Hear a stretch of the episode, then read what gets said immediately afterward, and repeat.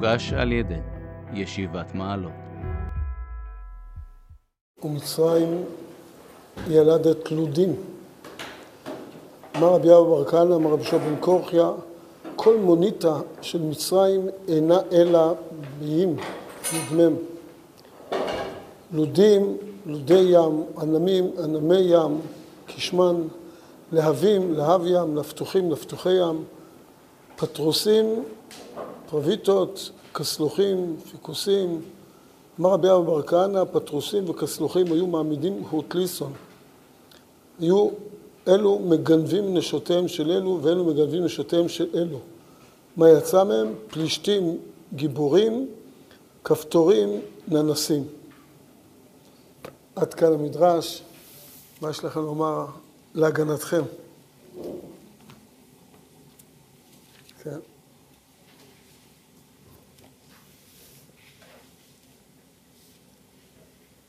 חוץ מזה שהדברים לא מובנים, מה עוד יש לומר? כן. כן. מה?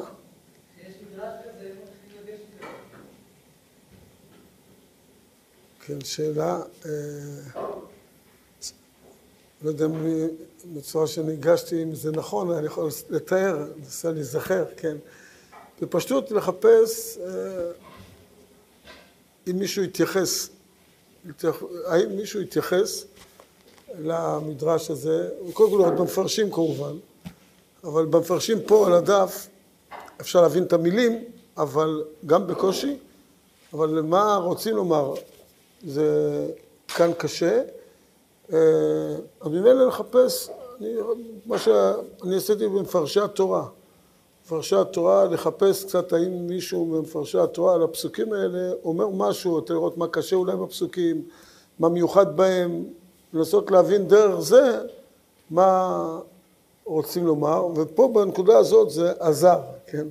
תכף נראה מה אומרים המפרשים, יש כאן שני כיוונים, שיכול להיות אפילו גם שניהם נכונים, כפי שנראה. אבל נראה לי בצורה פשוטה ללמוד את הפסוקים, לראות אם קשה משהו, מה מיוחד בפסוקים, ומתוך כך לראות אם המפרשים יתייחסו לזה, ואולי גם הביאו את המדרש, או יתייחסו למשהו שמסביר לנו את המדרש. זה נראה לי הכיוון. כן.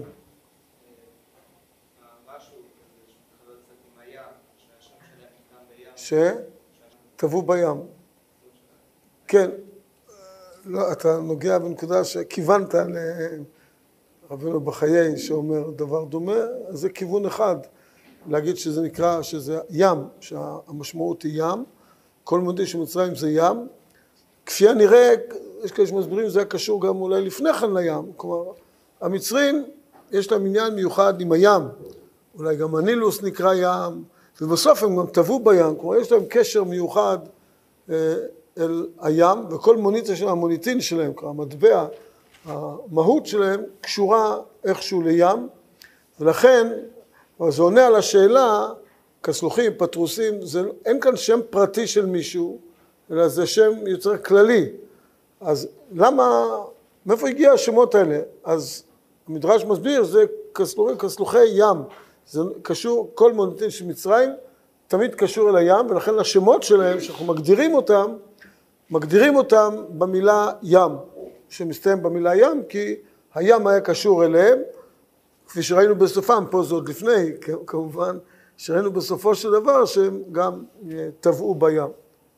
כן.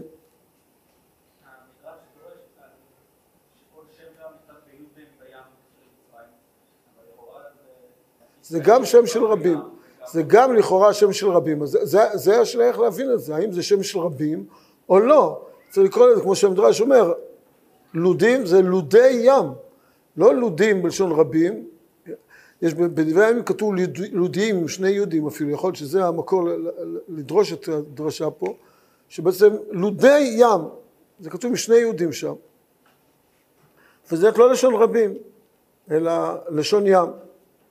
שזה הצורה הפשוטה של הבנת המדרש. מה? אצל צאצאים אחרים לא רואים לשון רבים. גומר...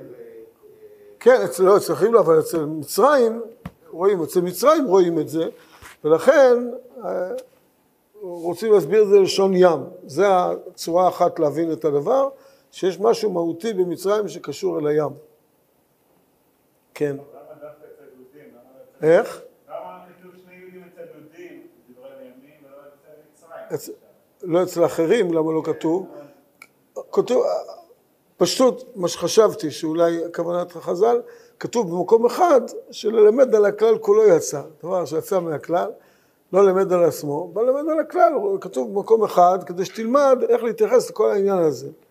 אז אה, ממנו לומדים על השאר, כך כנראה הבינו חז"ל פה במדרש, לפי ההבנה הזאת של ים, הלשון של רבנו בחיי.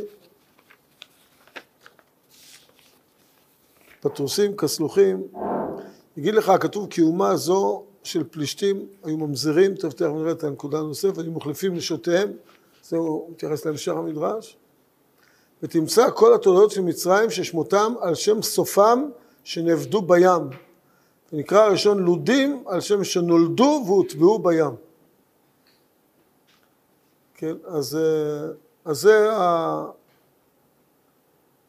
זה רבנו בחיי בכיוון הזה של ים. אבל הוא כבר גם מזכיר בתוך זה את העניין שאולי זה שפלישתים היו ממזרים, אשר יצאו משם פלישתים, כן, שיצאו משם פלישתים, שהוא רוצה לומר שפטרוסים וכסלוחים, הרי יצאו משם פלישתים, הרי פלישתים היה עוד מציאות. פטרוסים וכסלוחים שיצאו משם פלישתים, הכוונה כסלוחים ופטרוסים החליפו את נשותיהם אלו באלה, ולכן יצאו מהם פלישתים שהם הממזרים. כך אה, הבנת הפסוק, כך מבין רבנו בחי גם את המדרש שלנו. אז נגיע ישר לעניין, הצורה השנייה להבין, שזה לשון רבים, אבן עזרא אומר, ומצרים מילה לתלודים, על דעתי שאלה שמות מדינות. בכל מדינה משפחה, על כן הם כולם לשון רבים. כן? ואשר יצאו משם רמז למקום. אז אבן עזרא מבין שזה לשון רבים, לא לשון ים, אלא לשון רבים, שאומה, שמשפחה שהיא אומה. מה מיוחד במצרים, מה, מה, מה הנקודה בזה? אז לעניות דעתי, הכוונה, גם הביטוי שכתוב פה במדרש, היו מעמידים אוטליסון, אז המפרשים אומרים שזה רווקים, אנשים בלי נשים. ובעצם זה בא לומר, לעניות דעתי, בא לומר שמצרים הם חיו כמו חיות, לא כמו בני אדם שמקימים משפחה ויש כל אדם שם פרטי, אלא כמו הג'וקים, כמו נמלים. אין לך כל נמלה שם פרטי, אלא מתרבים, גונבים נשותיהם אלו מאלו, רווקים, כמו החיות, חתול רואה חתולה, בא עליה ונוצר הדור הבא, אחרי כמה ימים גם החתול לא יודע מי האימא שלו, מי האבא שלו, הוא אף פעם לא יודע, וזהו, וככה ממשיכים עליה להתרבות, אין, זה אומה, זה אנשים, זה רבים, זה נמלים, זה בלי שם פרטי, לכן זה השם לשון רבים, לשון אומה, יש כאן אומה שמתרבה, גם החתולים מתרבים, הכלבים מתרבים, כולם מתרבים, והם חיים כאומה, כעדר, הם, הם עדר שחי בלי ישות פרטית, אין כאן משהו פרטי, אין בן אדם שיש לו ייחוס, משפחה, שכל אחד יש לו משמעות, אלא חיים כ... ולכן זה לשון רבים. לשון רבים בא לומר שאין להם את העניין של משפחה, אלא של אנשים, כלל אנשים, לא רוצה להשתמש במילה כלל שיש בה איזה צד חיובי, אלא כן של ריבוי של אנשים, אנשים רבים, רשות הרבים. כן, כן, משהו מהסוג הזה של, של רבים, ש, ש, של ריבוי של אנשים שמתרבים, יוצרים אומה, אבל בלי שום ייחוד פרטי, בלי שם פרטי, בלי שם משפחה, אלא כ, כיצורים, יצורים שקיימים בעולם. וזה המשמעות גם שהם מחליפים נשותיהם, אין להם איזה משהו קבוע, משפחה בצורה קבועה. אז כאן שתי בחינות שמופיעות במדרש, ובכלל אפילו מאחד אותן, שזה גם הבחינה של ים וגם הבחינה של ריבוי, שתי הבחינות האלה יכולות להיות נכונות, שזה בא לבטא את הנקודה המיוחדת, וזה השמות הם אומרים כסלוחים, פטרוסים, פלישתים, הלשון של רבים, לבטא את הנקודה הזאת שאין שם אנשים פרטיים, אין שמות, אין מציאות אישית, אלא הכל זה רק חייתי, רבים שמתרבים פרו ורבו מילאו את הארץ ובלי שום שליחות או איזה משהו אה, מהותי שלהם, שזה מה שמבוטא על ידי מצרים. אז בסופו של דבר, כנראה לא סתם הם גם טבעו בים, אולי זה קשור, גם הסוף שלהם שטבעו בים קשור גם כן לעניין המיוחד הזה, שחז"ל אומרים על ממזרים, שכמה דורות ממזרים לא מחזיקים מעמד, בסופו של דבר הקדוש ברוך הוא מאבד אותם מן העולם, כדי שהעולם לא יתרבה בממזרים, אז הם בסופו של דבר גם נלקחים אה, ונאבדים מן העולם בכל מיני צורות. ו... וגם הם, אז גם המוניטין של המטבע שלהם, של ים, שטבעו בים, גם כן מבטא את ה... על שם סופם, שבסופו של דבר המטבע זה גם ללשון שהם טובעים, טובעים בים, אין להם מהות, אין להם משמעות, אין להם קיום. זה, אז אולי גם הדברים האלה קשורים אה, אלו באלו, זה לכאורה מה שעולה פה מן המדרש, לאור מה שהמפרשים אה, מבארים. ולאחר מכן היו גנבים נשותיהם, יצאו מהם פלישתים, כלומר הצורה הזאת מייצרת שתי צורות אה, מנוגדות, גם גיבורים מצד אחד או ננסים מהצד השני, כלומר שיש כאן משהו מעוות, לא מאוזן, הצורה המאוזנת, אז מה שיוצאים יצורים רגילים, אנשים לא גיבורים בצורה מופרזת ולא ננסים. הצורה המעוותת הזאת יוצרת, יוצרת גם מציאות בלתי מאוזנת של יצורים שהם בקצוות. אין כאן משהו, כי המשפחתיות כנראה יוצרת איזה משהו יותר מאוזן, יותר ככה שהחיים, המשפחה, אז כל אחד צריך את השני, אז זה גם מגביל כל אחד, לא יוצא משהו כזה בלי שום גבולות. המושג של משפחה מייצר גבולות, מייצר איזונים, מייצר מציאות אה, יותר עם גבולות. ולכן הגבולות האלה גם מייצרים אנשים עם גבולות, ולכן לא גיבורים מצד אחד בצורה קיצונית, אבל גם לא ננסים בצורה השנייה, זה משהו אה, אמצעי.